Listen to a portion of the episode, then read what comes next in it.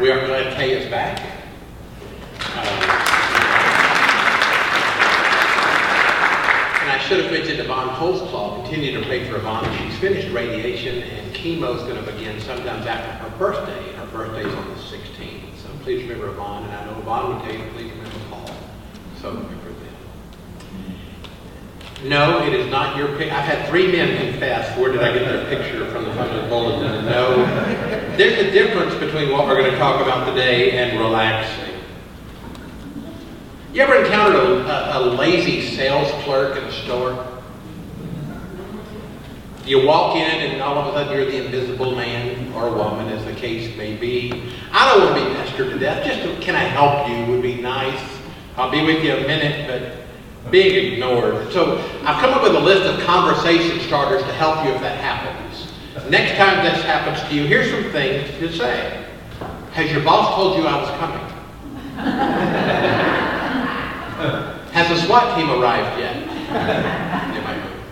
If I faint, would you please call 911? Why aren't you wearing a hazmat suit? This stuff will kill you. A hazmat suit. This stuff will kill you. Might get them to move. Is that your car being towed away?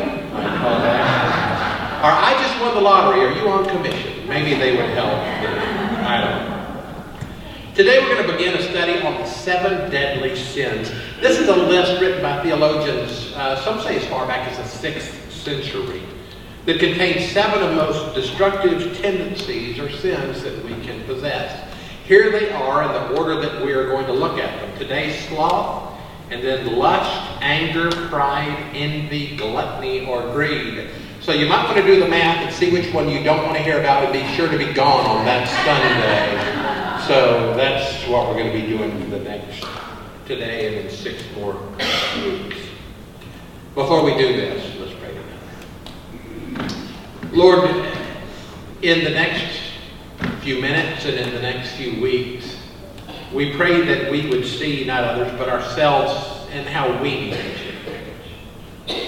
Father, thank you that we're with a group today that got out of bed and they're here, so they're doing more than a lot in this world. Thank you for forgiveness and for your Holy Spirit that gives us power to avoid these kind of things. Help us to live the way you would have us to live. In Jesus' name. The Bible has a lot to say about sloth. We begin in Proverbs chapter 6. You've seen this before. Take a lesson from the ants, you lazy bones. Learn from their ways, become wise, though they have no prince or governor or ruler to make them work. They labor hard all summer, gathering food for the winter. But you lazy bones, how long will you sleep? When will you wake up? A little extra sleep, a little more slumber, a little folding of the hands to rest. And poverty will pounce upon you like a bandit. Scarcity will attack you like an armed robber. Let me ask you, are those words pertinent to today's society? Absolutely. Proverbs 20, verse 4. Those too lazy to plow in the right season will have no food in the harvest. And I lived in farm country for a long time, and that is true. You don't find a lot of lazy farmers that last over a year or two. They can't be, because they'll have no food at the harvest. That almost sounds like an Old Testament thought that, you know, if you don't plant something, you don't eat. But look at the New Testament, what Paul says in 2 Thessalonians 3.10 about working together as a church and people coming to all of the meetings and helping out. But Paul said this, he said, even while we were with you, we gave you this command. Those unwilling to work should not get to eat. How about that? So next time we do something around here, if you want to eat, you know. To Proverbs chapter 24, verses 30 through 34. I walked by the field of a lazy person the vineyard of one with no common sense. I saw that it was overgrown with nettles, it was covered with weeds, and its walls were broken down. That's an interesting picture in it. When, when the walls were broken down, then the enemies could come in. There was no protection. And with sloth, enemies come in and there's no protection. Then as I looked, I thought about it, and I learned this lesson. A little extra sleep, a little more slumber, a little folding of the hands to rest, and poverty will pounce on you like a bandit. Scarcity will attack you like an armed robber. Let me give you the best definition of sloth that I have found. Sloth is the demonic tendency to remain where you are when we ought to be moving on to do those things which we know will provide deliverance from the pain of our existence. So sloth is the demonic tendency to remain where we are when God has something better for us. Remember the children of Israel when things got hard, telling their leaders, you know, it'd have been better if we'd have remained slaves than die out here in the wilderness. A form of sloth. This week I found a story that was, you can still be busy and be slothful. This week I found a story about a professional tennis player named Bernard Tomic. He lost his first round match at Wimbledon. And I quote from Bleacher Report. The 24-year-old Aussie discussed his lack of motivation and then dropped out the following line about his prospects for the upcoming U.S. Open. He said, I couldn't care less if I made the fourth round of the U.S. Open or if I lose in the first round. To me, everything is the same. I'm going to play another 10 years, and I know after my career, I won't ever have to work again. Isn't that interesting? He used to be number 19 in the world. He's down in the 60s now, and he's dropping like lead. And his point was, you know, I don't care if I win or lose, I get paid, and I'm going to be set. I've got sponsors. In response, his main sponsor, Head, the tennis racket company, issued a statement of their own. We were extremely disappointed with the statements made at Wimbledon by one of our sponsored athletes, Bernard Tomic. His opinion in no reflect, way reflect our own attitude for tennis, our passion, professionalism, and respect for the game. Therefore, we have decided to discontinue our collaboration with Bernard Tomic. Sloth has its consequences. The most dangerous consequences is spiritual sloth. Spiritual sloth has eternal consequences. And I feel like I'm preaching to the choir today because here you are. Bless you for being here. But how many people do you know that used to be, that used to go, that used to be involved, that it's not a priority in, in their lives, and well, it's just too hard to get out of bed. It's scary. Matthew 25, we look at this a lot, beginning at verse 31. You know the story of the sheep and the goats.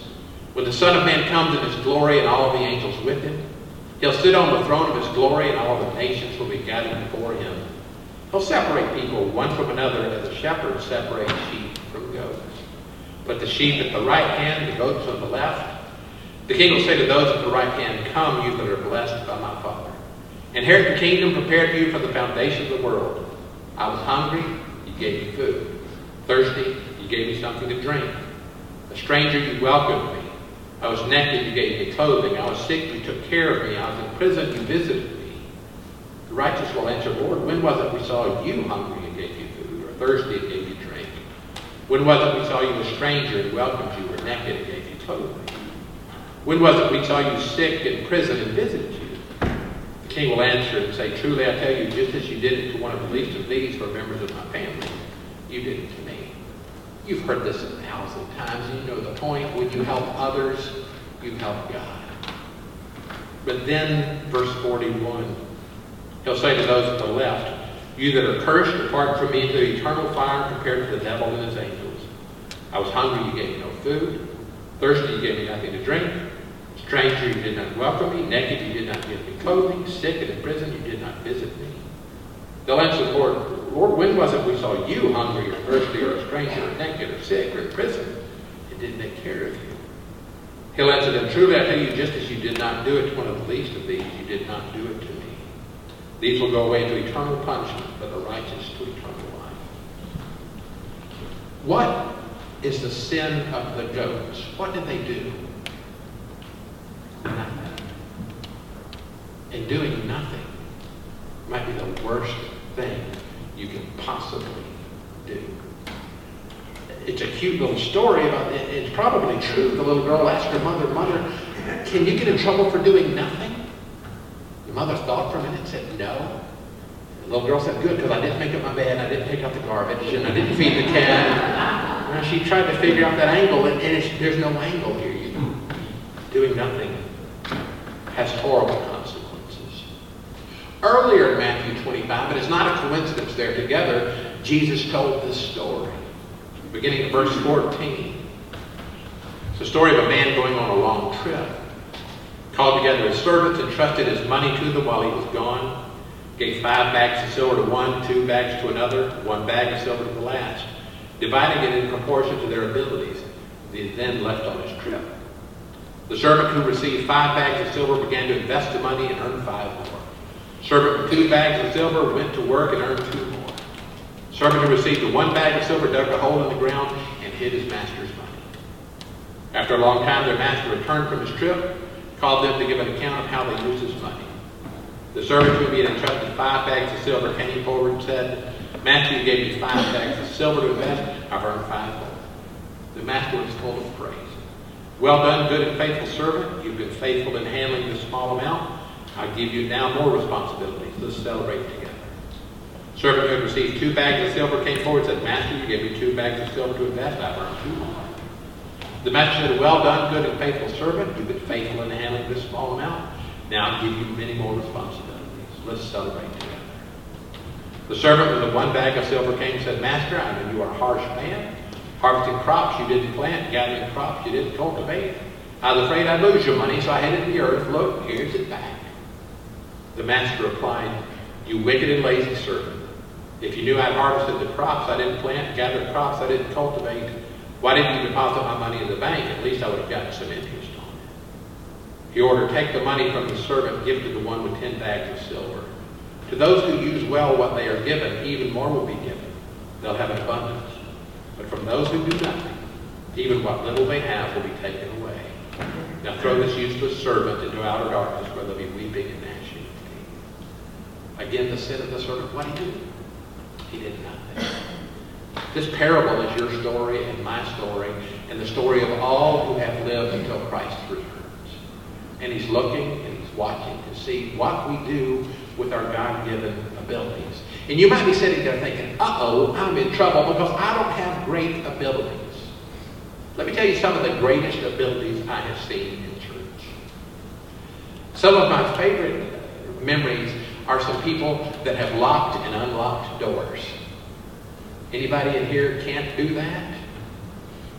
We had a woman in Indiana who sewed and made Easter costumes. She didn't think she made a big difference in our church, but oh, did she.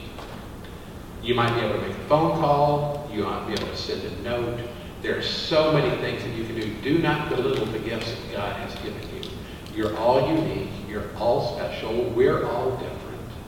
Whatever you can do, whatever God gave you ability to do, you ought to be doing it. There's other kinds of sloth that we can look at. You ever known anybody that was just too lazy to love? Love is a verb. Love is an action. It's something you do, not just something you feel. Listen to this story of the destructive force of sloth on this marriage. The counselor wrote in his notes, in one particular case, the husband had become preoccupied with sports. When he was in high school, he played on the basketball and football teams. In the early years of marriage, his wife tried to show some interest.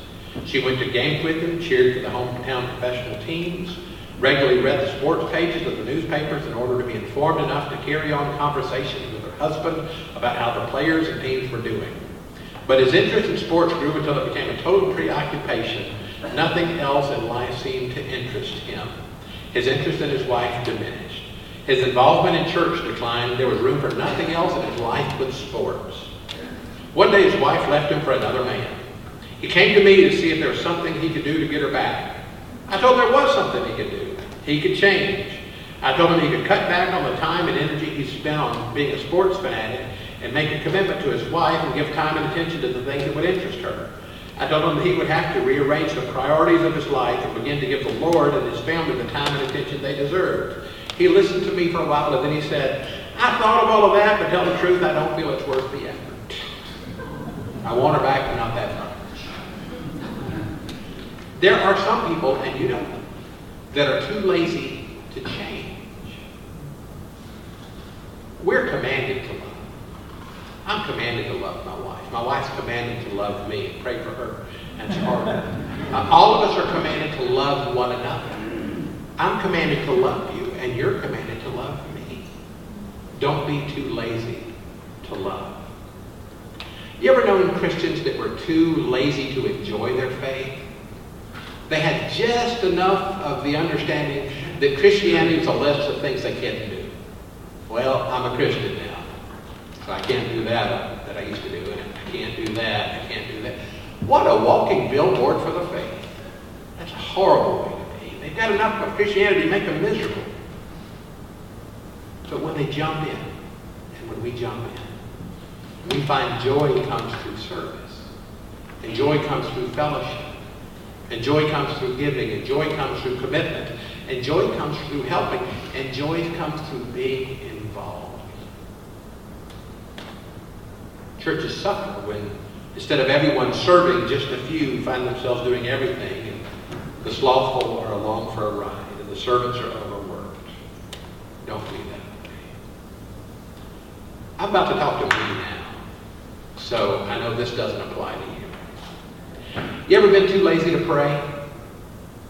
Ever been too tired, too worn out, too busy to pray? We can all pray more. And what a difference we would see if we did. James 4.17, and you know how you ought to pray. James 4.17 says this, Remember, it's a sin to know what you ought to do and not doing it. God has been whispering to you about, you need to do it. Don't be slothful about it. So what's the cure? What's the cure for sloth? The cure for sloth is zeal, commitment, passion, obedience, dedication. Colossians 3.23 maybe says it best. These are words of encouragement as we go out into the world for the next week ahead of us. Whatever you do, do it heartily as to the Lord and not to men. When you leave this place, whatever you do, do it like you're doing it for God. Well, because you are. That's what Matthew 25 told us.